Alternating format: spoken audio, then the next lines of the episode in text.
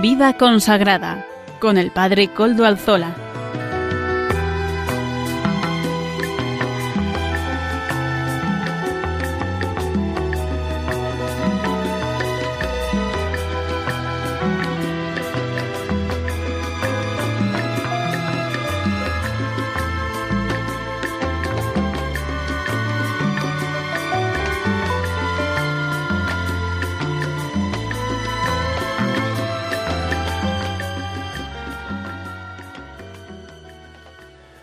Buenas tardes a todos.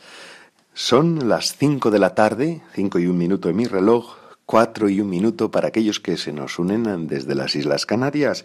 Y hoy es jueves y estamos en Radio María. Hasta ahora tenemos el programa de vida consagrada. Les saluda con sumo gusto, como siempre, todas las semanas, Padre Coldo Alzola, Trinitario, que desea estar una hora con ustedes. Hoy que es jueves 29 de octubre de 2020, ya a las puertas de la celebración de la fiesta de todos los santos, que la celebraremos este año en domingo. Este domingo es el, el domingo de todos los santos.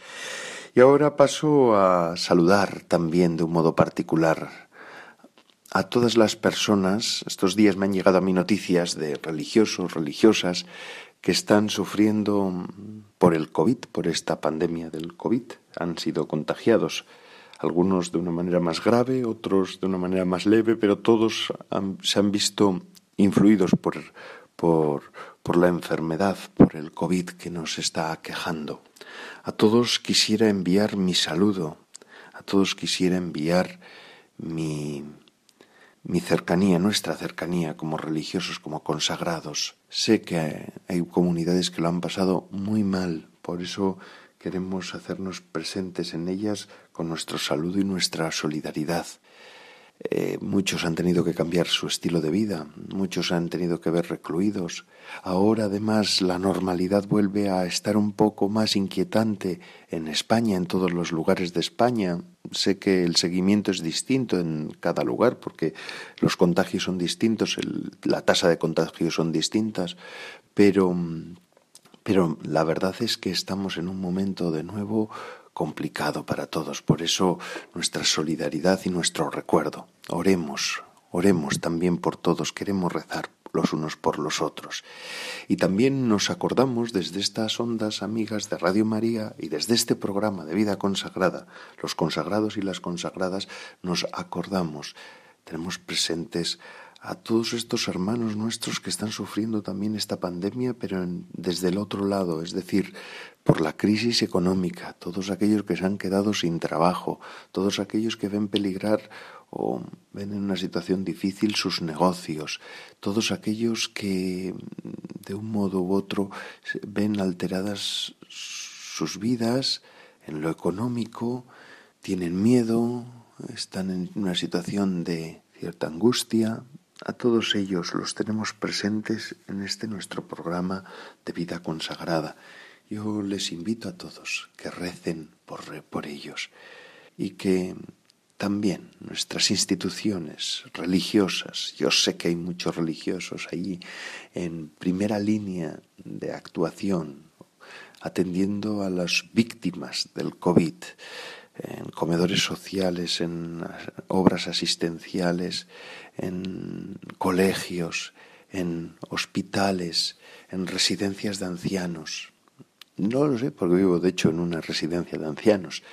Pues a todos ellos nuestra, nuestra cercanía, nuestra solidaridad y a la vez también nuestros ánimos, les queremos infundir ánimos para que sigan en esta tarea. La vida consagrada siempre ha estado presente ahí donde se sufre y por eso hoy también debemos permanecer ahí donde se sufre, donde el hombre sufre. Y sin más, voy a comenzar presentándoles las, los contenidos del programa de hoy, que hoy viene también cargadito de cosas, como se merece, ¿verdad? En primer lugar, vamos a contar con las noticias que nos llegan desde Eclesia. Silvia Rozas, la hermana Silvia Rozas, nos presentará las noticias de vida consagrada. Entrevistaremos a Raquel Pérez de la institución teresiana que trabaja en la conferencia episcopal. Ella nos hablará de los santos de la puerta de al lado. Hoy toca, ¿verdad? En estas primeras vísperas de la fiesta de todos los santos. Eh, la voz de los pastores hoy nos llega de boca de Monseñor don Joaquín María López de Andújar y Cánovas del Castillo, obispo emérito de Getafe y miembro de la Comisión Episcopal de Vida Consagrada. También Amaro Villanueva nos ofrecerá música para evangelizar. La comunidad de agustinas de Sotillo de Ladrada, de la, de la Federación de la Conversión, nos seguirá explicando en la sección de formación la Laudato Si y a la vez la comunidad de monjas dominicas de Lerma nos ofrecerá la liturgia del domingo que va llegando. Bueno, y como siempre, tendremos un detalle para todos, para todas, un detalle que también nos ayudará a vivir esta semana con un sabor especial. Así pues, sin más y sin más dilación, porque si no después se nos va el tiempo, vamos a comenzar a ver qué nos dice la hermana Silvia Rozas de Eclesia con sus noticias. Muy buenas tardes, Padre Coldo. Esta semana en Eclesia publicamos una entrevista con una religiosa argentina que está causando verdadero furor en las redes sociales. Se llama Josefina Cataneo, es juniora de las Mercedarias del Niño Jesús y ha abierto una ventana de esperanza en TikTok, la red social de este momento, en la que los protagonistas son los adolescentes. La hermana Josefina tiene 25 años y la verdad es que tiene ya más de 100.000 seguidores. Esta red ha crecido durante el confinamiento en más de un 70%. TikTok tiene en este momento 800 millones de usuarios activos al mes en todo el mundo. Así que, qué importante, Padre Coldo, estar ahí presente. Pues entre baile y baile, un rosario, una oración, un pensamiento, todo en menos de un minuto. Dice la hermana que estar donde están los jóvenes es la mejor estrategia de marketing que la Iglesia puede tener en práctica hoy. Es una joven natural, espontánea. Nos contó que su llegada a TikTok se produjo en el momento en que peor lo estaba pasando Argentina respecto al coronavirus. Pues una oportunidad para ser apoyo de quien más lo necesita, de hacerse presente donde más falta hace, tal como refleja además el carisma de, su congregación, las Mercedarias del Niño Jesús, que es la caridad redentora expresada en distintos ámbitos. Y uno de ellos es la educación. Pues muchos de sus vídeos están destinados a sus alumnos adolescentes. Lo que hace es compartirlos con ellos porque no tienen clase presencial desde marzo. ¿eh? Además de ser un recurso, dice la hermana, es una comunidad virtual que Dios va permitiendo para que todos los conozcan y muchos lo amen. Para la hermana Josefina ya no hay excusas para no evangelizar, porque desde nuestros confinamientos hay muchas formas de entrar en contacto con multitud de personas, de una o de otra forma.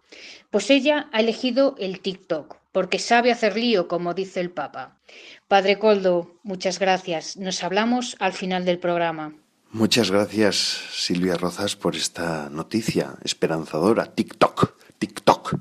Quizá a alguno no, no, le suene tanto, ¿verdad? Pero son vídeos breves. Yo estoy dando algunas clases este año también en un colegio de aquí de, de Bilbao y los alumnos me decían, oye, Coldo, ¿por qué no nos hacemos un TikTok también nosotros? Que hay curas que hacen TikTok. Bueno, pues hay curas que hacen TikTok. Pues vamos a hacer TikTok. Esta hermana nos muestra que es un medio de evangelización importante. Así que TikTok, hermanos y hermanas, TikTok, que hay que hacer un poquito de eso también para podernos hacer presentes en el mundo digital ya que las puertas se van cerrando cada vez más porque el COVID nos deja todos más recluidos, pues tendremos que estar presentes en esa red que no tiene puertas, que no entiende de puertas. Agradecemos a nuestra hermana Silvia Rozas de Eclesia, de las hijas de Jesús, que su, su noticia, que además, pues, es, además de simpática, es esperanzadora, ¿verdad? Y ahora vamos a seguir con nuestro programa, ya les decía, que hemos ido a, entrevistar hasta la conferencia episcopal para encontrarnos allí con Raquel Pérez, que trabaja en la comisión, subcomisión de enseñanza de la conferencia episcopal. Eh, pero nos vamos, vamos a ver qué es lo que nos va a comentar, porque vamos a hablar sobre los santos de la puerta de al lado. Como les decía al inicio del programa, hoy tenemos una invitada especial, Raquel Pérez San Juan. que cuando uno lee su, su currículo, primero se queda helado, porque tantas cosas, helado, un montón de cosas y de experiencias en esta, en esta persona, en esta Raquel, hermana nuestra en la fe, vamos, porque es de la institución teresiana, pero sobre todo nos viene a hablar sobre esa vocación suya a la institución teresiana. Ella ha sido, ha estado trabajando en ONGs, en el extranjero, aquí, profesora de universidad, profesora también de teología, de derecho canónico. Raquel, y has podido llegar hasta ahora sana y salva. Buenas tardes, Raquel. Hola, Coldo, buenas tardes, ¿qué tal? Y además no se me había olvidado una cosa que es la fundamental. Ahora, desde julio de 2014, dirige el secretariado de la Subcomisión Episcopal de Universidades de la Conferencia Episcopal Española. Y has podido llegar, eso es, Ana y Salva, hasta ahora. Esto es una, una proeza en tu caso, ¿eh? Ahí vamos, lo intentamos, lo intentamos. Pero bueno, sí, la verdad que tengo la suerte, la verdad, de haber tenido muchísimas experiencias y de haber tenido la, la oportunidad de, bueno, pues de desarrollar mi profesión y mi trabajo en, ambientes muy, muy diferentes. Y bueno, pues la verdad que, lo agradezco, lo agradezco profundamente. Decíamos ahora que eras de la institución teresiana, ¿verdad? Y esta, este domingo que viene va a ser el Día de Todos los Santos. Y el Papa Juan eh, Francisco, en su última encíclica, nos habla de esta fraternidad universal, pero en una exhortación apostólica anterior nos hablaba de la santidad que había que vivir a diario y sobre todo en la puerta de Alau, los santos de la puerta de Alau.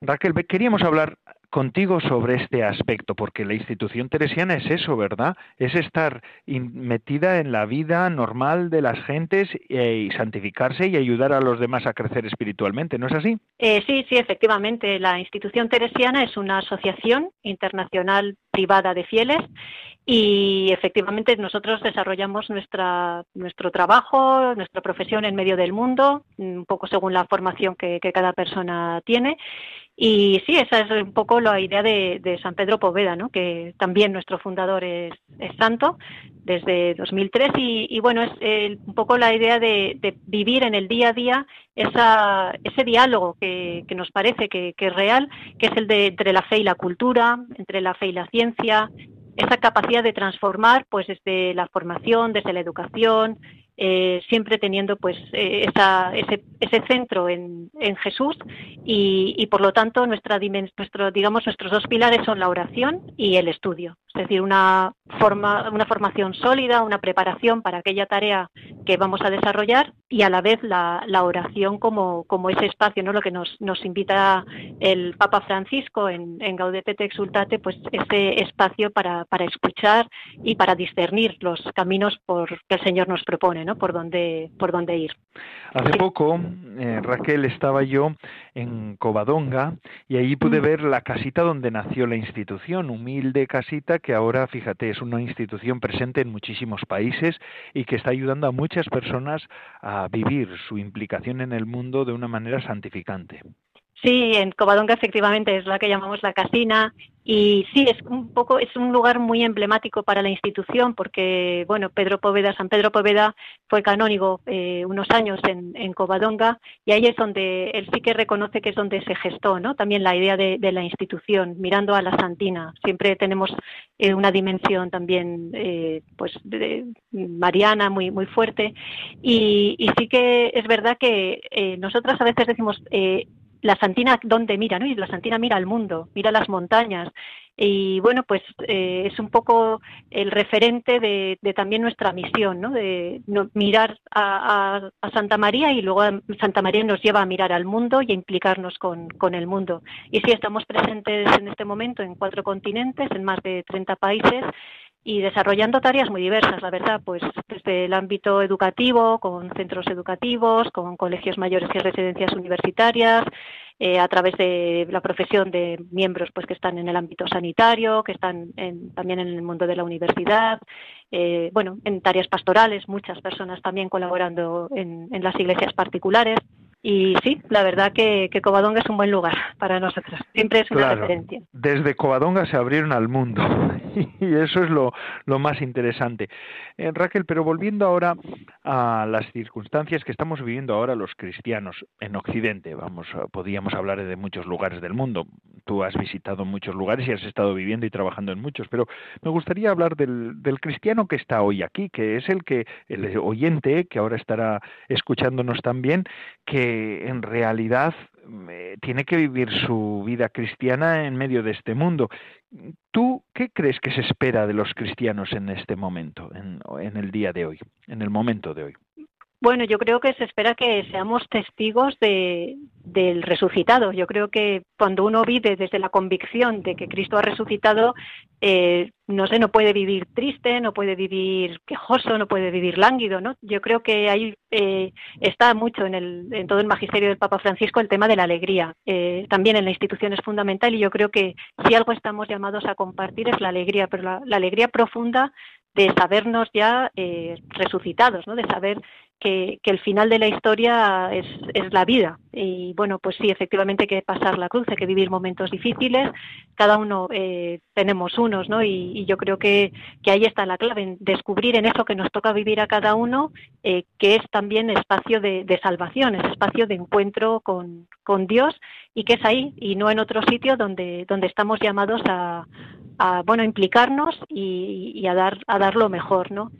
Y también diría la audacia. Un poco me, encanta el, el, Papa Francisco en los últimos documentos, en el Pacto Educativo Global y en, en, Fratelli Tutti, habla mucho de la parresía, ¿no? ese empuje evangelizador, eso, algo que te mueve a salir de ti. Creo que es verdad que la autorreferencialidad, el mirarse mucho, el decir, jo, qué mal estamos, cómo está la situación, no ayuda a nada. Yo creo que los cristianos estamos llamados a ser creativos, a buscar salida porque la, historia de salvación es una historia de salida, ¿no? Y no solo la iglesia en salida, sino que cada uno estamos llamados a, a buscar salida a aquellas situaciones de, de, dolor, de injusticia, de sufrimiento, de acompañarlas, de, de buscar alternativas reales y de movilizarnos, ¿no? de transformar la sociedad. O sea, esta dimensión creo que es también muy importante, de comprometernos con, con, lo, con nuestra sociedad, de comprometernos con la gente que tenemos alrededor y, y dar una respuesta de, de cambio, ¿no? y de, de, que hay, se puede, las cosas se pueden cambiar, claro que se pueden cambiar. Y se deben cambiar además, ¿verdad? Sí. Sí, se deben, se deben cambiar. Que se deben cambiar eh, pero creo que además no es el cambio por el cambio, creo que es importante la, la, tener siempre en el centro a, a, Jesús, ¿no? O sea, Jesucristo como referente. Al final, ¿cuál es nuestro, digamos, nuestro elemento de discernimiento, ¿no? ¿Cuál es eh, con quién confrontamos ese cambio que queremos? Pues eh, no es cualquier cambio, sino es siempre desde esa, bueno, pues es el Evangelio, ¿no? El Evangelio de Jesús y eso es lo que, lo que nos va a dar, ir dando pista de, de por dónde ir, ir cambiando. Pero sí, hay nuestro mundo es sufriente y sufre y, y yo creo que tenemos una palabra de, de vida y de esperanza que, que, decir en este momento. Claro. Y a veces nosotros nos quejamos diciendo que este tiempo es peor que otros tiempos, pero cada tiempo tiene sus retos y sus posibilidades. Cada momento es un tiempo, un kairos, ¿no? Una oportunidad que Dios da a cada uno de nosotros para salvarnos y para salvar al mundo, para ser corredentores con el Señor, ¿no? Eh, ¿Qué retos y posibilidades ves tú en el momento presente? En este tiempo que nos toca vivir, a ti y a mí y a todos los que nos están escuchando? Bueno, yo como un reto creo que eh, tenemos la gran oportunidad de trabajar juntos. O sea, yo creo que más que nunca eh, vamos viendo que, solos no podemos hacer mucho, pero que necesitamos unos de los otros. Y, es el momento, yo creo, de, ponernos manos a la obra y, y aquello que queremos transformar y cambiar, eh, saber que no estamos solos. Eh, sí que me encanta cuando eh, el Papa Francisco dice ¿no? que Dios eh, nos atrae tomando en cuenta nuestra compleja trama, la compleja trama de las relaciones interpersonales, o sea, que nadie se salva solo. y me parece que es importante también el, el no ser eh, en esto como demasiado, y siento repetirlo, como muy autorreferenciales, ¿no? O sea, el reto es salir y contar con otros y dejar que otros cuenten con nosotros, ofrecernos. Eso y la dimensión del servicio. Creo que es, un gran reto vivir en tesitura de servicio, de estar atentos. La escucha, eh, sí que mm, yo creo que es una constante también ¿no? en, en toda la historia de, la salvación en la escritura y, y, el Papa lo repite mucho, ¿no? Escuchar, tengo que escuchar, o sea, para, para poder saber eh, qué es lo que el otro me pide y, y, también para escucharme a mí mismo y para escuchar eh, cómo Dios está pasando por esta realidad, ¿no?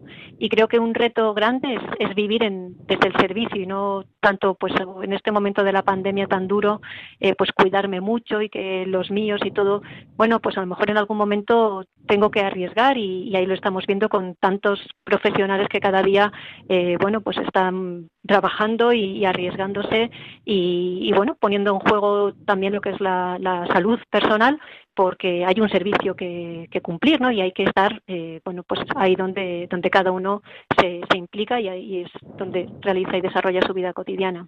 Y bueno, en este sitio es reflejo de Dios, ¿no? Claro, claro, a ser noticia de Dios, ¿verdad? A ser noticia del resucitado, qué bonito.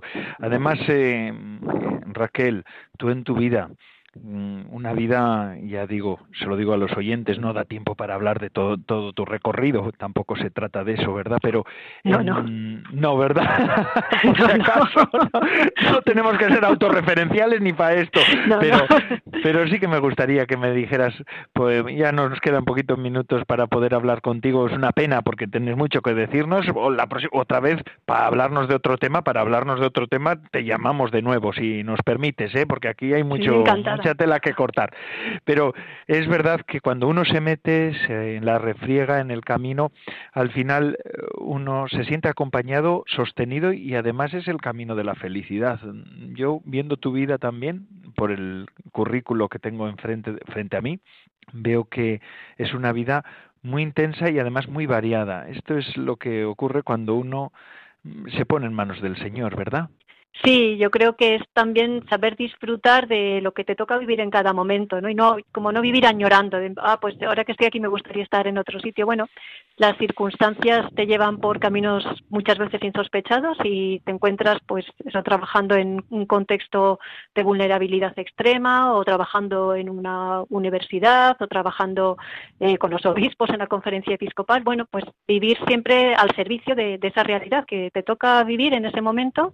Eh, eh, sí, y, bueno, saber que, Dios pasa por ahí. Yo sé, es que no, eh, no, no hay otro camino para el camino personal, es bueno, pues el por donde estamos llamados a, a, vivir y dejar también, ¿no? Es, eh, dejar que, que, la vida nos vaya proponiendo y haciendo propuestas y, y no tener miedo a, la, al cambio, a la diversidad de experiencias. Eh, yo creo que siempre es una ocasión de aprendizaje y de, y de crecer, ¿no? Así es, así es. Pues muchísimas gracias, Raquel, por hacernos este hueco aquí en esta tarde eh, para Radio María, para el programa de Vida Consagrada. Ya te digo, otro día te llamaremos de nuevo, si te Bueno, cuando queráis, Coldo. Muchísimas gracias y muchísimas gracias a, Radio María también por darme esta oportunidad de compartir y, de estar con vosotros esta tarde. Gracias a ti. Un abrazo muy fuerte. Seguimos con nuestro programa.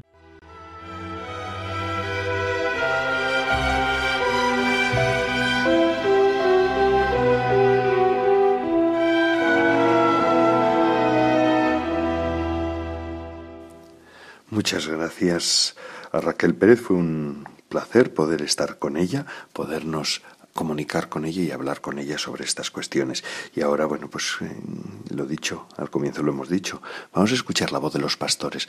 Monseñor don Joaquín María López Andújar y Canovas del Castillo, obispo emérito de Getafe y miembro de la Comisión Episcopal de Vida Consagrada, nos sigue explicando, como lo han hecho sus hermanos obispos hasta este momento, la nueva encíclica Fratelli Tutti del Papa Francisco, la, el regalo que el Papa nos ha hecho en este mes de octubre de 2020. Muy queridos hermanos y hermanas de la vida consagrada, siguiendo el plan que nos hemos propuesto los obispos de la Comisión Episcopal de Vida Consagrada en este espacio de Radio María, de ir comentando la reciente encíclica del Papa Francisco Fratelli Tutti, hoy nos vamos a fijar en los números 6 al 8 de la introducción, en los que el Papa expresa las intenciones que le han movido a escribir esta carta encíclica y los frutos que espera conseguir, o más bien, como él lo dice, los sueños que desea con toda su alma que algún día se conviertan en realidad. Son intenciones y sueños que él lleva muy dentro de su corazón y que ha manifestado en multitud de ocasiones siempre que ha tenido oportunidad para ello. En primer lugar, su deseo es que esta encíclica tenga una dimensión universal, que sea una carta con lenguaje sencillo y directo, fácil de entender y capaz de ser acogido por todos, sean sus convicciones. La siguiente, dice el Papa, no pretende amor fraterno, sino detenerse en su dimensión apertura a todos. Entrego esta carta social como un humilde aporte a la reflexión en de forma de a otros, seamos capaces de reaccionar con un nuevo sueño de fraternidad y amistad social que no se queda en las palabras. Detrás de esas palabras hay sin duda una fuerte crítica al modo como hoy está funcionando este mundo globalizado y esta cultura dominante que bajo capa de progreso está en cierta manera fomentando la eliminación o la ignorancia de los seres humanos más débiles y vulnerables. Aunque el Papa no lo dice expresamente en esta encíclica, pero sí lo ha dicho en muchos otros lugares, tendríamos que incluir aquí la muerte de millones de niños no nacidos, de enfermos, ancianos o discapacitados, a los que bajo el falso eufemismo de muerte digna se les quita la vida antes de que ésta llegue a su fin natural. Recuerdo que en la última visita al Límina, en la entrevista que tuvo el Papa con un grupo de obispos de provincias eclesiásticas de Madrid y Valencia, el Papa se quedó callado un momento y después dijo, qué horror. En segundo lugar, manifiesta el Papa en esta encíclica, desde sus convicciones cristianas, su gran deseo de abrir un diálogo sincero y leal con todos los hombres de buena voluntad. Si bien escribí esta carta, dice el Papa, desde mis convicciones cristianas, que me alientan y me nutren, he procurado tenerlo de tal manera que la reflexión de ahora se abra al diálogo con todas las personas de buena voluntad. Creo que es interesante, eh, a partir de estas palabras del Papa, destacar que para que haya un verdadero diálogo tiene que haber un equilibrio entre la firmeza en las propias convicciones, que como dice el Papa nos alientan y nos nutren, y el respeto a las convicciones de los demás. Romper este equilibrio sería caer en la dictadura del relativismo, la dictadura del todo vale, que con tanta sabiduría y acierto criticó el Papa emérito Benedicto XVI. Nosotros sabemos y creemos que la verdad existe y que esa verdad es Jesucristo mismo. Sería un falso diálogo dejar a un lado nuestra fe para quitar barreras. Más bien hemos de apoyarnos en esa fe para buscar, como diría San Pablo, todo lo bueno, lo justo y lo amable que hay en, los demás y construir así juntos este mundo fraterno al que el Papa nos invita. Y esto exige a los cristianos y de una manera muy especial a los que han sido llamados por Dios a la vida consagrada, una vida de fe íntegra, alimentada por la oración, por los sacramentos y por la caridad, y una valentía grande para denunciar con argumentos, sino sencillamente racionales, aquellas ideologías que están destruyendo el fundamento de la convivencia, que es la familia, y la condición esencial para el diálogo, que es la libertad. La libertad de conciencia, la libertad religiosa y la libertad para educar a los hijos según esa conciencia. En tercer lugar, quiere el Papa que caigamos en la cuenta de que nos necesitamos unos a otros para poder resolver los problemas que nos afectan. La pandemia del COVID está poniendo de manifiesto nuestra gran fragilidad y la necesidad que tenemos de sentirnos hermanos y trabajar juntos por el bien común. Cuando estaba redactando esta carta, dice el Papa, irrumpió de manera inesperada la pandemia del COVID-19, que dejó al descubierto nuestras faltas de seguridades. Más allá de las diversas respuestas que dieron los distintos países, se evidenció la incapacidad de actuar conjuntamente. A pesar de estar hiperconectados, existía una fragmentación que volvía más difícil resolver los problemas que nos afectan a todos. El deseo del Papa vemos que es despertar la conciencia de esta humanidad fragmentada para que llegue algún día en el que más allá de nuestras diferencias nos sintamos todos de verdad hermanos. Y finalmente, el Papa en esta introducción señala el anhelo que guía a todo lo que a continuación va a escribir, que no es otro respeto de la dignidad humana. Anhelo, dice el Papa, que en esta época que nos toca vivir, reconociendo la dignidad de cada persona humana, podamos hacer renacer entre todos un deseo mundial de hermandad. La dignidad de la persona humana es sin duda uno de los ejes fundamentales de la doctrina social de la Iglesia, que todos los papas, y ahora el Papa Francisco, defendido y defienden siempre con energía. Ir despacio y a meditar esta encíclica y rezar para que las palabras del Papa encuentren respuesta en el corazón de todos los hombres de buena voluntad. A todos os envío un saludo muy cordial y mi bendición. Muchas gracias, don Joaquín María López de Andújar y Canovas del Castillo, obispo emérito de Getafe y miembro de la Comisión Episcopal de Vida Consagrada, por estas palabras, por esta explicación de la encíclica Fratelli Tutti del Papa Francisco, de nuestro Papa Francisco. Mm, los obispos van a ir explicándonosla semana tras semana mostrándonos la riqueza de este documento. Además, yo creo que es importante en este momento analizar el documento. ¿Y quién es mejor que los obispos para que nos lo analicen despacio y con detenimiento. Así que muchísimas gracias, don Joaquín María López de Andújar y Cánovas del Castillo, obispo emérito de Getafe. Y ya vamos a continuar con nuestro programa, pero vamos a hacer una pequeña pausa, que además nos sirva para, para poder escuchar algo distinto, porque si no, tanto, tanto, tanto, ¿verdad? Después de la pausa seguiremos con más cosas en este programa de vida consagrada en el que estamos. Eh, Amaro Villanueva nos ofrece música para evangelizar, este espacio que también nos acerca a estos nuevos ritmos, distintos ritmos que ha habido en la historia de la Iglesia y actualmente. Amaro Villanueva, adelante. Buenas tardes, Padre Coldo, y buenas tardes a todos los oyentes de Radio María. Bienvenidos a la sección de Música para Evangelizar que se emite todos los jueves dentro del programa de Vida Consagrada de 5 a 6 de la tarde. Hoy les vamos a presentar la canción de el archiconocido cantante Roberto Carlos que se titula Sagrado Corazón de Jesús. Desde los años 60, 1960 es cuando Roberto Carlos intenta triunfar al comienzo sin éxito como cantante de bossa nova y posteriormente pasa ya al estrellato en la escena del pop y el rock brasileños. Hoy les vamos a presentar la canción, como he dicho anteriormente, de Sagrado Corazón de Jesús. Roberto Carlos tiene en su haber más de 150 millones de copias vendidas en las diferentes composiciones que él ha realizado. Escuchamos, por tanto, a este maravilloso cantante, Roberto Carlos, con Sagrado Corazón de Jesús. Adelante. Tenho a paz que preciso.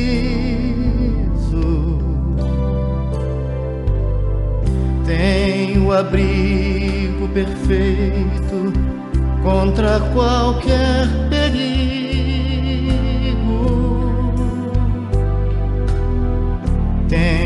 apoio da mão do verdadeiro amigo.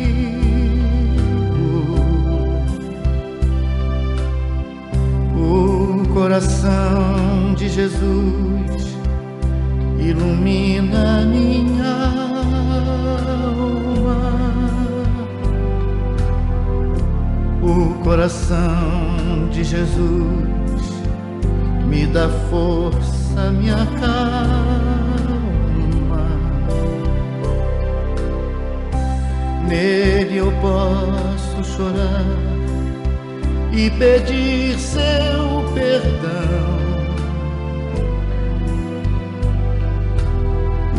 O coração de Jesus é minha salvação. Ó meu sagrado coração de Jesus, que morreu por nós, coração de Jesus, Filho de Deus e nosso irmão, meu sagrado coração de Jesus. Aqui estamos, coração de Jesus nos abençoa, coração de Jesus, e nos perdoa pelo posto na cruz, coração de Jesus.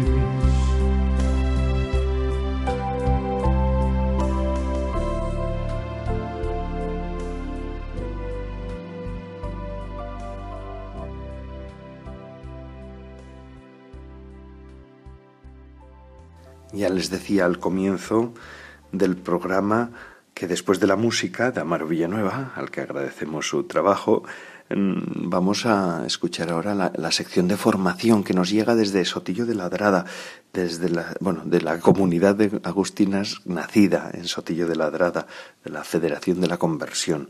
La Laudato Si, esa encíclica del Santo Padre el Papa Francisco que fue tan interesante en el momento que surgió y que está dando tanto fruto porque ha generado ya movimiento en torno al documento y en torno a las propuestas del Papa. Adelante, hermanas. Buenas tardes, queridos oyentes del programa de Vida Consagrada de Radio María y buenas tardes, Padre Coldo.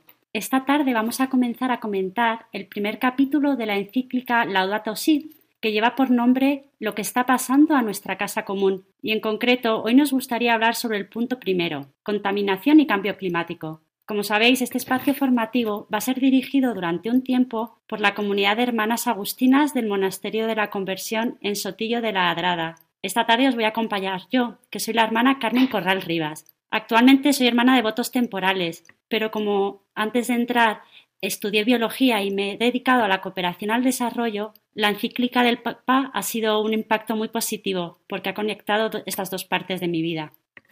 El Papa Francisco, en apenas seis epígrafes de esta encíclica, realiza un análisis bien documentado y crítico sobre la situación mundial de deterioro medioambiental que sufre nuestra Tierra y que afecta al clima y alteran la pureza o las condiciones normales de nuestro planeta. Lo podríamos resumir en tres grandes ideas, que seguramente ya conocemos, pero que el Papa se empeña en exponer de una manera más cercana. La primera idea es que la gran cantidad de residuos que genera la actividad humana produce efectos devastadores en los ecosistemas, pero sobre todo en la calidad de vida de millones de personas, incluso llegando a producir graves enfermedades o la muerte no solo porque se trata de residuos sólidos no degradables, es decir, plásticos, aparatos electrónicos, etc., sino también porque aquellos que son líquidos o gaseosos no pueden entrar en los ciclos naturales de transformación de la energía y la materia. Al contrario, a veces incluso llegan a saturarlos, dando lugar a terribles consecuencias. La naturaleza, creada por Dios, es sabia y funciona de una manera ejemplar en sus ciclos del agua, de los nutrientes, del flujo de energía, pero con nuestra contaminación no permitimos que estos ciclos realicen su función. En un segundo punto, nos gustaría destacar lo que él llama la cultura del descarte. Claro, estos depósitos de porquería, como indica el mismo Papa Francisco, en los que se están convirtiendo muchas zonas del mundo, son debidos a que nuestros sistemas de producción son todavía deficientes en las tareas de reducir los recursos, de reutilizar los desechos y de reciclar los residuos. La manera en que nos relacionamos con las cosas, incluso con las personas, Habla de nuestra forma de consumir, de tener, de acaparar. Rápido nos cansamos de la novedad. Buscamos tener lo último sin que lo anterior esté todavía echado a perder definitivamente. O incluso una vez así, no buscamos reparar, sino sustituir rápidamente. Estar a la última nos, nos está llevando a descartar incluso a las personas. Y una tercera idea es la referente al cambio climático. El Papa Francisco no ha querido escatimar palabras para describir de manera sencilla aquello que ya desde hace décadas cientos de científicos vienen advirtiendo y que hoy en día solo unos pocos detractores ponen en duda. La actividad humana produce gases que por sus cantidades y composición alteran la estructura de la atmósfera. La atmósfera nos sirve de capa protectora contra la radiación solar y al verse alterada por estos gases de efecto invernadero, el calor de la radiación solar no puede dispersarse en el espacio. Pero además de los gases, también la deforestación ha tenido un papel muy importante en esta situación, porque las plantas son capaces de reciclar, digamos entre comillas, ciertos gases. Todo esto está aumentando la temperatura de la Tierra, dando lugar a gravísimas consecuencias, como es un deshielo en los polos, el aumento del nivel del mar, alteraciones en el ciclo del carbono, etc. Y todo esto, apunta a nuestro Papa, es un problema global, con graves dimensiones ambientales, sociales, económicas, distributivas y políticas, que plantea uno de los principales desafíos actuales para la humanidad. Es el hombre más frágil el que al fin y al cabo sufre las consecuencias. Son los millones de pobres de todo el mundo los que sufren porque se convierten en refugiados medioambientales obligados a desplazarse porque sus recursos naturales han desaparecido o están deteriorados. Son millones de pobres en todo el mundo los que no tienen acceso a alternativas ni tienen capacidad de elegir otras formas de vida o de consumo. Son millones de personas las que no tienen acceso a fondos para adaptarse a los cambios o a la tecnología para hacer frente a ellos. Existe una pobreza generalizada provocada por el deterioro medioambiental que va de la mano de una dolorosa indiferencia, también generalizada. Y el Papa apela a nuestra responsabilidad. Nos dice, la falta de reacciones ante estos dramas de nuestros hermanos es un signo de la pérdida de aquel sentido de la responsabilidad por nuestros semejantes sobre el cual se funda la sociedad civil. Vemos que la actividad humana, en sus grandes pero también en pequeños impactos, dan lugar a negativas consecuencias, pero alentados por las propias palabras de Francisco, lejos de caer en la desesperación o la indiferencia, podríamos pensar ¿Por qué las pequeñas acciones no pueden dar lugar a beneficiosas consecuencias? Somos de una religión en la que la pequeñez es el camino seguro hacia la grandeza, la grandeza que no es de este mundo, es la grandeza del reino de Dios. Jesús se hizo pequeño, un bebé en un pesebre, para llevar a cabo la mayor obra que ha habido y habrá en la historia de nuestro planeta, de la humanidad. Fue la revolución de lo pequeño, y todo por amor. Y como el amor es creativo, hay muchas acciones que podemos llevar a cabo que reviertan la contaminación, los residuos y el cambio climático. Se basan principalmente en las tres Rs que habréis escuchado mencionar muchas veces. Son reducir, reutilizar y reciclar. Os invitamos a que esta semana llevéis a cabo una acción de cada tipo. No tienen por qué ser grandes acciones, sino como dice el Salmo 131, Señor, no pretendo grandezas que superan mi capacidad. Mencionamos algunas que ya no pertenecen solo a los ecologistas o a unos cuantos privilegiados. Por ejemplo, como Agustina, querría comenzar con una máxima de San Agustín. No podemos amar lo que no conocemos. Por tanto, si queremos cuidar nuestro planeta, una primera acción sería conocerlo de manera sencilla, contemplar un paisaje cercano, mirar en Internet especies vegetales y animales en peligro de extinción, si tenemos hijos o nietos, enseñarles esta semana los diferentes ecosistemas del mundo. En familias con miembros jóvenes se le puede alentar a su creatividad y reutilizar prendas de vestir de otros años antes de comprar cosas nuevas. También encender la calefacción ante una bajada de temperaturas, pues quizás se podría evitar abrigándose un poco más, siempre cuidando la salud, desde luego. acudir a productos locales o nacionales cuando sea posible, porque de cuanto más lejos vengan, más habrán contaminado para llegar a nuestros supermercados. También, antes de comprar lo que sea, aunque sea lo más pequeño, podríamos pararnos a pensar si realmente lo necesitamos o ya lo tenemos en casa, es decir, reducir nuestro consumo. Si tenemos un negocio, podríamos plantear un acto concreto en el que se reduzca el uso, de plástico, desde vasos, bolsas, incluso las mismas tijeras que hay en una oficina. Podríamos también usar envases biodegradables. En el ámbito académico o laboral, en las oficinas, también podemos plantearnos usar mm, aparatos electrónicos un poquillo más viejos, pero que nos pueden servir para otras tareas.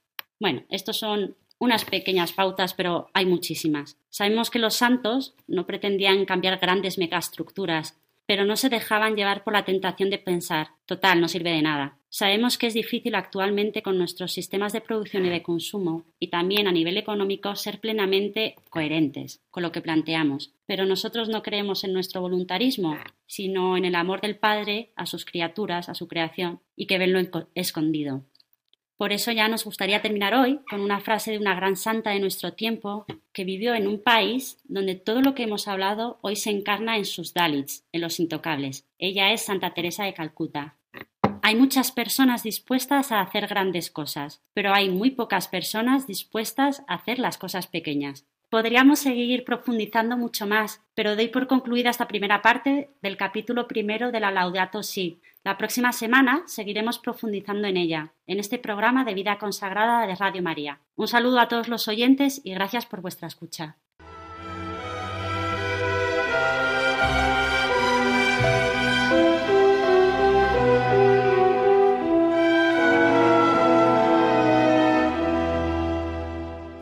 La ecología es algo importante. Hermanas de Agustinas del Monasterio de Sotillo de Ladrada, de la Federación de la Conversión, nacidas ahí en el Monasterio de Sotillo de Ladrada. Gracias por su aportación semanal en este explicándonos la Laudato Si, ese documento que también carga con una fuerza singular. Y ya casi estamos acabando nuestro programa, ya no nos queda casi nada, ya saben que el tiempo vuela y también en Radio María, así suele ser siempre que vamos a hacer este, el tiempo es tiene leyes propias. Y antes de acabar, eh, antes de acabar con la última sección que es la de la liturgia de las Dominicas del Lerma, vamos a escuchar un pequeño detalle que nos ofrece de nuevo la hermana Silvia Rozas de las Hijas de Jesús. Vamos a escuchar, a ver qué detalle nos da para esta semana. Estamos esperándolo, ¿verdad? Siempre el detalle, este, este guiño que nos hace, este guiño radiofónico que nos hace la hermana Silvia Rozas de Eclesia. Vivimos un tiempo un tanto confuso. La incertidumbre y la ansiedad nos invaden de vez en cuando porque deseamos volver a lo que teníamos antes, pero no. Debemos caer en la cuenta de que no. Hay que convencerse de que el mundo ya ha cambiado, nuestra vida ya ha cambiado y nosotros mismos ya no somos los mismos desde el mes de marzo.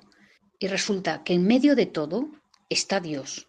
Camina por nuestras calles y habita en tantas personas que entregan su vida desde el cuidado, la educación, la escucha, la oración, una llamada telefónica. Hay muchas personas que son nuestros santos de la puerta de al lado.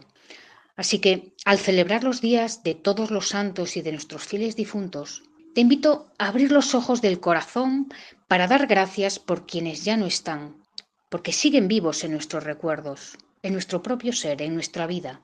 Y también te invito a abrir los ojos para descubrir la santidad de quienes nos rodean. Mira y escucha. Dios camina por nuestras calles, está en nuestras comunidades religiosas. Mira y escucha. Pues es cierto, Silvia Rozas, hermana Silvia Rozas, de las hijas de Jesús, directora de Eclesia, es cierto, es cierto que los santos de la puerta de al lado, tantos santos, madre mía, madre mía, tantos santos. Cuando yo a veces escucho a mis hermanos en la orden, ¿verdad? En la provincia, el otro día hablaba con uno, ¿no? Sobre, sobre algunos religiosos ya que han fallecido y me decía, es que este era santo de verdad, este era un hombre tan bueno tantos ejemplos en muchas comunidades. Así que vivamos este día de todos los santos con esta, con esta fuerza especial, fijándonos en los santos de la puerta de al lado. Y ya acabamos con las dominicas del Lerma y la liturgia del domingo. Ellas también nos hablarán de esta fiesta de todos los santos, esta fiesta magna que celebraremos este domingo. Hermanas, adelante. Buenas tardes, Padre Coldo y oyentes del programa Vida Consagrada de Radio María. Vamos a hacer el comentario al Evangelio del domingo 1 de noviembre, fiesta de todos los santos. Podemos pensar que celebramos la fiesta de todos los santos del cielo, canonizados y no canonizados, conforme a la primera lectura de la misa que leemos en el Apocalipsis 7, 2, 4. Pero si nos fijamos en el Evangelio, hoy celebramos a todos los santos que canoniza Jesús. Con las palabras de San Mateo vamos a ver a quién canoniza. Al ver Jesús el gentío, subió al monte, se sentó y se acercaron sus discípulos, y abriendo la boca les enseñaba diciendo, Bienaventurados los pobres en el espíritu, porque de ellos es el reino de los cielos. Bienaventurados los mansos, porque ellos heredarán la tierra. Bienaventurados los que lloran, porque ellos serán consolados. Bienaventurados los que tienen hambre y sed de la justicia, porque ellos quedarán saciados. Bienaventurados los misericordiosos, porque ellos alcanzarán misericordia. Bienaventurados los limpios de corazón, porque ellos verán a Dios. Bienaventurados los que trabajan por la paz, porque ellos serán llamados hijos de Dios. Bienaventurados los perseguidos por causa de la justicia, porque de ellos es el reino de los cielos. Bienaventurados vosotros cuando os insulten y os persigan y os calumnien de cualquier modo por mi causa. Alegraos y regocijaos, porque vuestra recompensa será grande en el cielo. Voy a hacer una oración al Espíritu Santo antes de empezar este comentario, que el mismo Espíritu Santo se le inspiró a Santa Catalina de Siena y le dijo que a él le gustaba ser invocado con estas palabras. Espíritu Santo, ven a mi corazón, atráelo a ti con tu poder y a mí concédeme la caridad juntamente con el temor. Guárdame, oh Cristo, de todo mal pensamiento, e inflámame con tu dulcísimo amor, de manera que toda pena me parezca ligera. Santo mi Padre, dulce mi Señor, ayúdame en todas mis necesidades. Cristo amor, Cristo amor. Amén. Bueno, lo primero que llama mi atención es la palabra que Jesús ve. Dice, al ver Jesús el gentío, Jesús ve que hay mucha gente y nos ve a todos como ovejas sin pastor. Entonces se sube a lo alto de una colina y se sienta para empezarnos a enseñar. Esta es una enseñanza que ya aprendemos de este Evangelio. Jesús quiere pasar un rato con nosotros enseñándonos. De aquí la importancia de hacer un ratito de oración cada día con Cristo, un tiempo de transformación donde Cristo nos enseñe y nos hable al corazón. Luego dice el Evangelio que abriendo la boca los enseñaba. Esto también es importante, porque Jesús nos enseña que Él enseña con sus palabras, pero también en otros momentos enseña con sus actos, enseña con sus silencios, enseña con todo lo que hace y no hace, lo que dice y no dice. Voy a centrarme de las ocho bienaventuranzas en la primera. Bienaventurados los pobres en el espíritu, porque de ellos es el reino de los cielos. ¿Qué entendemos por pobre de espíritu? Pobre de espíritu es el que se reconoce a sí mismo ante Dios, el que reconoce su limitación radical de criatura y su total dependencia del, del, amor de Dios. Aquellos que reconocen su condición de pecadores y que tienen necesidad de la misericordia y del perdón de Dios. Os voy a hacer una pequeña confesión personal. Cada mañana cuando me despierto y me consagro al corazón de Jesús y de María, le entrego mi alma, mi vida y mi corazón, pero también le entrego mi pobreza, porque ese es mi mayor tesoro, ya que por mi pobreza recibo su amor y misericordia. Os quiero invitar a que no tengáis miedo a coger vuestra pobreza, todo aquello que os pesa, y se lo pongáis en manos de Dios. Pedirle que derrame su misericordia sobre ti. Reconocer nuestra pobreza nos lleva a reconocer que el amor de Dios siempre es mayor que nuestras faltas. Reconocer nuestra pobreza también nos lleva a reconocer que todo lo recibimos de Dios, a que todo es un don gratuito de su misericordia. Todo lo que somos y lo que tenemos y lo que hacemos es algo que nos es dado, por eso no tenemos que tener miedo al envanecimiento. Cuando le preguntaron a Santa Teresita meses antes de su muerte qué significaba ser pequeño ante el buen Dios, ella contestó Ser pequeño es no atribuirse a sí mismo las virtudes que se practican creyéndose capaz de algo, sino reconocer que el buen Dios pone este tesoro en las manos de su niño, para que lo use cuando lo necesite, pero siempre es el tesoro del buen Dios. Por eso hay una profunda relación entre pobreza y agradecimiento. Cuando uno es pobre de espíritu, siempre es agradecido, como María que canta en el Magnificat. El poderoso ha hecho obras grandes por mí. Dar gracias a Dios es atribuirle a Él todo. Por eso Santa Teresita también decía que no hay alegría comparable a la que gusta el verdadero pobre de espíritu. Si tú te sientes pobre de espíritu, te sientes que dentro de ti eres un desastre, que no lo haces bien, que no llegas o que no sabes hacerlo mejor y que necesitas a Dios, sin duda hoy estás de de fiesta. Hoy es tu fiesta, porque hoy Jesús te llama bienaventurado. Bienaventurado a los ojos de Dios, y tu recompensa será grande en el cielo. ¿Qué tres enseñanzas sacamos de esta bienaventuranza? Una, reconocer la propia pobreza para entregársela al Señor. Dos, reconocer nuestra limitación de criaturas y que la misericordia del Señor es inmensa. Y tres, reconocer que el amor de Dios es ilimitado y por eso nosotros desbordamos en gratitud. Quiero acabar este comentario con una pequeña oración. Te quiero dar gracias, Señor, por este Evangelio, Gracias por tu amor, por tu paciencia, por tu dulzura, por tu comprensión, por tu cariño. Te quiero dar gracias porque cada día nos regalas una palabra y te quiero pedir que esta palabra se haga vida en nosotros y nosotros vivamos de tu palabra. Te pido, Señor, que seamos pobres de espíritu, para que experimentemos cuánto nos amas así de pobres, que nos regales un corazón semejante al tuyo, manso y humilde, para ser bienaventurados como los mansos y experimentemos el consuelo de tu amor. Te quiero pedir, Señor, que nos acojas en nuestro sufrimiento y que seques nuestras lágrimas.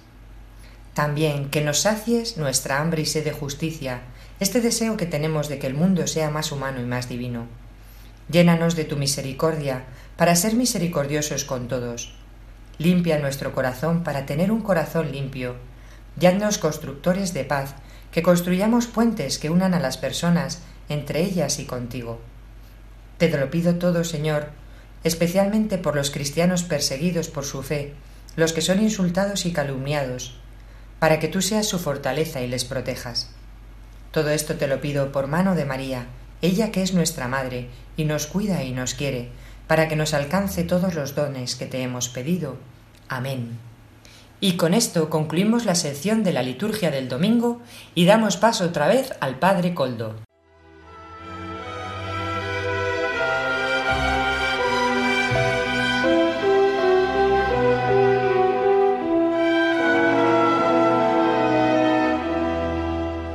Agradecemos a las hermanas dominicas de Lerma este espacio de liturgia, la liturgia de la semana, y ya acabamos nuestro programa, como siempre, el programa de vida consagrada en el que estábamos en este día ya previo a la fiesta de todos los santos, los santos de la puerta de al lado. Nos hablaba también la hermana Silvia Rozas en el detalle y las hermanas y también en la entrevista. Hoy es el día para recordar que la santidad es una cuestión para la vida cotidiana, o santos o nada. Eso es algún lema de alguno de los fundadores nuestros, o santos o nada. Pues esto es lo que tenemos que hacer también nuestras vidas, ir haciéndonos más hacer unas vidas más santificadas. Y sin más, me despido de todos ustedes. Ya saben, si quieren oír el programa a otras horas, de otra manera, pueden bajar nuestro podcast que está en la web de podcast de Radio María. Agradecemos a Amaro Villanueva que nos lo sube semanalmente y a Radio María porque nos da esa oportunidad. Si quieren ustedes ponerse en contacto conmigo para alguna cuestión, para alguna sugerencia, pues lo pueden hacer por medio del correo electrónico del programa, que es vida consagrada arroba radiomaria.es. Allí les atenderé yo mismo mm, y bueno, pues ahí me pueden hacer las sugerencias que deseen. Y sin más, hasta la semana que viene, si Dios lo quiere, se despide de todos ustedes. Padre Coldo Alzola Trinitario, les dejo con la hora feliz, el programa para los niños de Radio María. Buenas tardes. Vida consagrada con el Padre Coldo Alzola.